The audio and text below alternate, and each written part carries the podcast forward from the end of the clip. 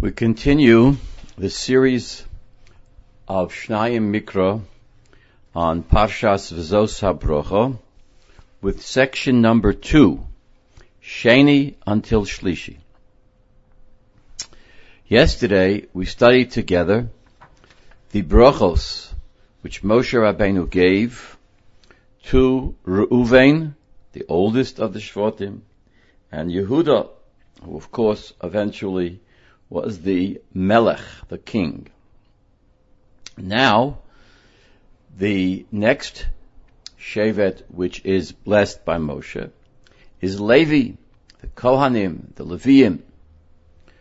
Levi Omar, to Levi or about Levi, Moshe Rabbeinu said, Tumecha v'yurecha li ish chasidecha. The Urim v'tumim, your Urim v'tumim, Rashi says, God, your Urim v'tumim. Rashi says, Klape shchinahu medaber.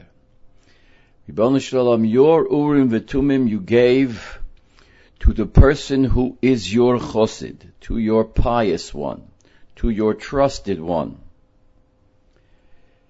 to Aharon HaKohen. Asher nisiso b'maso. Because you tested him, meaning you tested the tribe of Levi. B'masa, Rashi says, Shevet Levi was not one of the mislonanim, was not one of those complainers against the situation the Jews found themselves in the Midbar. Tirivehu almei meriva. Rashi interprets Tirivehu in one of two ways. Either, following the Targum, it means you chose him. You bechartohi, you chose him. You tested him, and he was found to be trustworthy uh, at Mei Meriva. The other perush is that you were strong against him. You were aggressive against him. Nistakaftolo lavo va'alila. Because you punished Aaron, and Miriam for that matter, as well as Moshe Rabbeinu, in not allowing them ever to enter Eretz Yisrael. The uh, Sifri understands the nisiso b'maso to mean not so much the um, the uh, other nisyonos that Levi um, f- passed, other challenges which he successfully de- dealt with, but it refers to Aaron's response to the death of Nodov va'avihu. Vayidom Aaron, Aaron accepted God's judgment in taking from him his two sons, and this is the test which he passed, Asher Nisiso b'maso. But there is, as we go on now to Posuk Tes, a even greater test of Levi's faithfulness, Shevet Levi's faithfulness to the Ribbon Shalom. Because he was able to say to his own father and mother, I don't see you, I don't know you. He was able to say to his brothers, I do not recognize you, I do not favor you. V'yespanov lo yodo. He was able to say of his own children, I don't know you.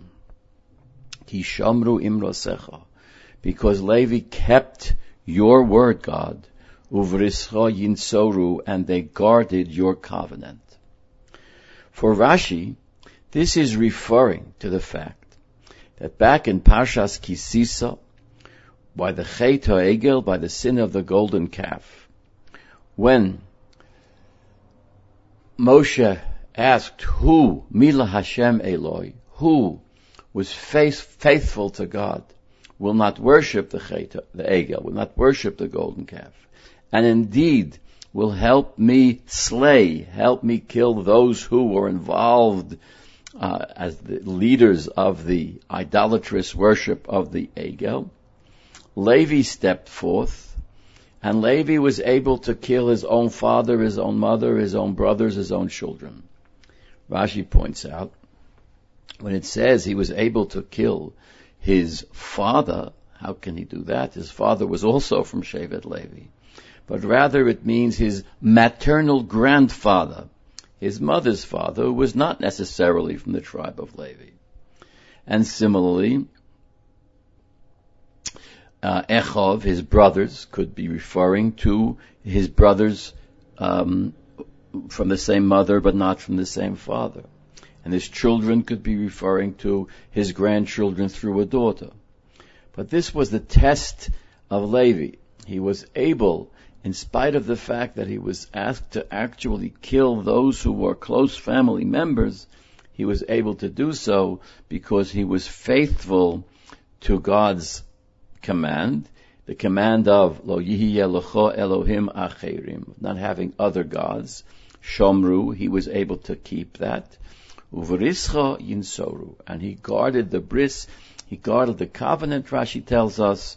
He kept the mitzvah of Milah, even during the years in the desert when the rest of the Jewish people did not circumcise themselves, he did.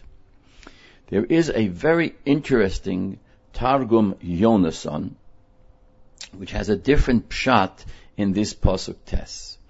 And it says there that Levi's ability to distance himself and to uh, stay away from his close family is not necessarily referring to the Chet Egel, as Rashi explains it, but rather it is due to the fact that the Leviim served in the Mishkan from age 30 to age 50. During those 20 years, their priority was their Mishkan service. And during those 30 years, they did not have close family connections. They did not go to family birthday parties. Indeed, they didn't even see their own father because most likely, their, when they were 30, their father was already 50. So when they were entering into the service in the Mishkan, Mishkan their father had already kind of graduated from that service. So he was already out, retired, so to speak. During those 30 years, their priority daily was the Mishkan. And therefore they said to Papa and Mama, sorry. To brothers, can't go to the anniversary party. To their own children, lo yoda. Very interesting pshat. The pasuk continues with Moshe's bracha to Levi, and Moshe says to them, Yoru mishpotecha Yaakov. They are the ones who are fit, who deserve to teach the mishpotim, to teach the Torah to the Jewish people. V'soroscha Yisrael. They are the ones who will teach mishpotim and Torah. And indeed, we know that when the Jewish people are told when they have a question to go and ask the authority, the Pasuk says, Devorim Kapitel Yud Pasuk Tes, Uvoso el hakohen el hakohanim halevim v'el hashofet asher yihiyeh bayomim hohem. That you are to take your difficult halachic questions to the Kohen.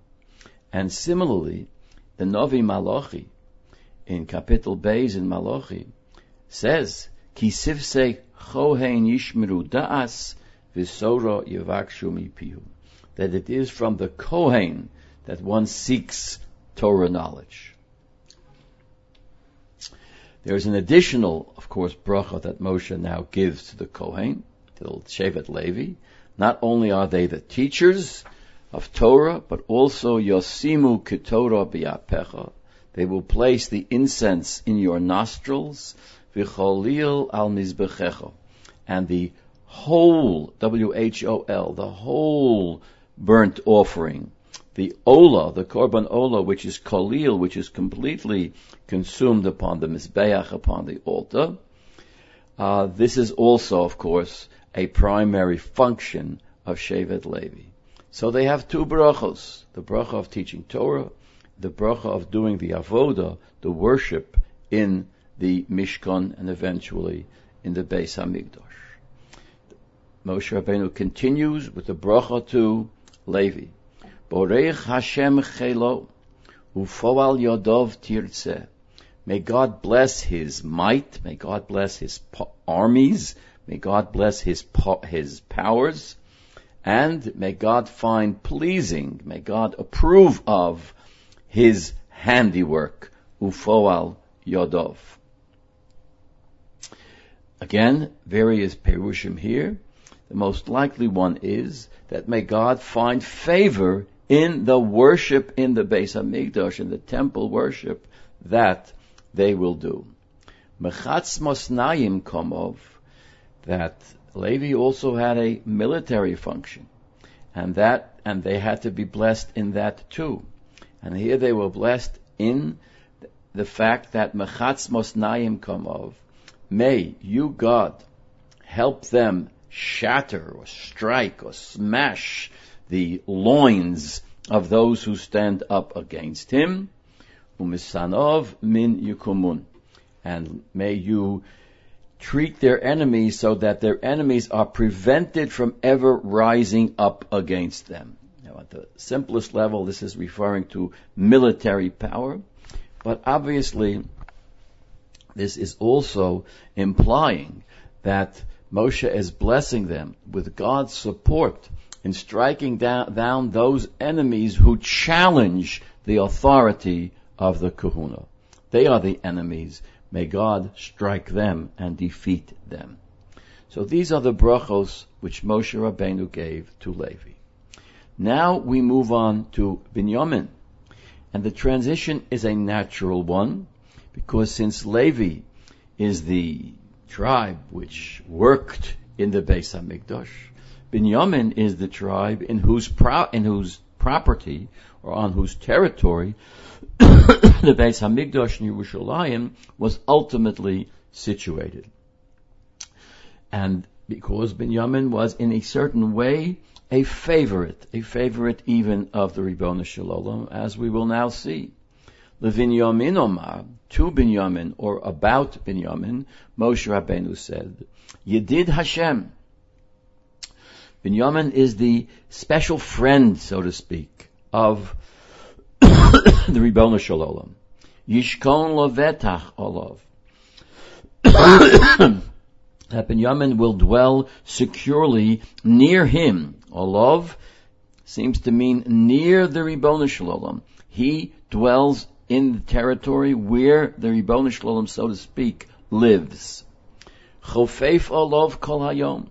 And therefore, the Shechina, which lives in Yerushalayim, where Binyamin, which is Binyamin's territory, is Chofeif Olov, protects him, envelops him. Chofeif is related to the word chuppah. It's a protective over him. It's an umbrella, canopy over him. Kol Hayom Rashi says doesn't mean all day long, but rather means forever. Kol Hayom means every day, not all day. Because once Yerushalayim was chosen, Rashi reminds us, Mishaniv Charo Yerushalayim, Lo Shorso Shechina B'Makom Acher. Yerushalayim is always the residence of the Shechina. Kol Hayom, every day throughout history. Uvein Kesefov Shochen. The last words of this section at Shalishi state that uh, God or the Beis Hamikdash dwells between the shoulders of Binyamin. And Rashi reminds us here of the Gemara, which describes how David intended to build the Beis Hamikdash on the summit, the highest point in Yerushalayim. And um, yet, the Rebbe Shalom said, no, lower it down a bit, a, a little bit. Let it not be at the bottom of the slope. Let it not be at the top. Let it be kind of in the high point of the slope, but not at the summit. Because God wanted Kavayochol that the Beis Hamikdash be between the shoulders. This is the uh, most beautiful place on the ox, between his shoulders. Rashi quotes the Sifri, Ein lecha noeh the shor yoser miksefo. The shoulders is the important place to um, place the Beis Hamikdash. Uvein kisefov shochen. The Beis Hamikdash was between the shoulders. There is a beautiful parish, and with this I will conclude, that the, uh, and it's from the Shadal, Shmuel David uh, Luzzatto, that says that Ben Kisef of Shochein refers to the fact that Binyamin remained faithful to David, Ubein Kisefov Shochein, that he continued to dwell close to Yehuda. That in the time of uh, Yerovam, when Yerovam split the Jewish people, taking ten of the tribes with him, and Yehuda behind, Binyamin remained faithful to Yehuda. As the Shadal writes, that this pasuk refers, Ben Kesef of Shochen, to the fact that Dovak Binyamin b'malchus beis David uva avodas Hashem.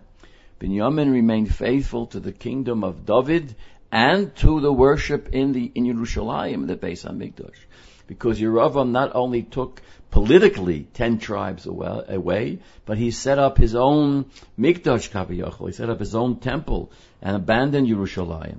If Binyamin did not do that, Binyamin remained faithful. Lo hischaber liyorovam im aseres hashavotim. He did not join the revolution of Yerovam. And this is the meaning, suggests Shadal, to the Uvein Kisefov Shochein. He stayed with the shoulders of Yehuda and with Malchus Beis David and Yerushalayim Ir HaKodesh. So we have finished section number two, the section which took us from Sheni until Shalishi.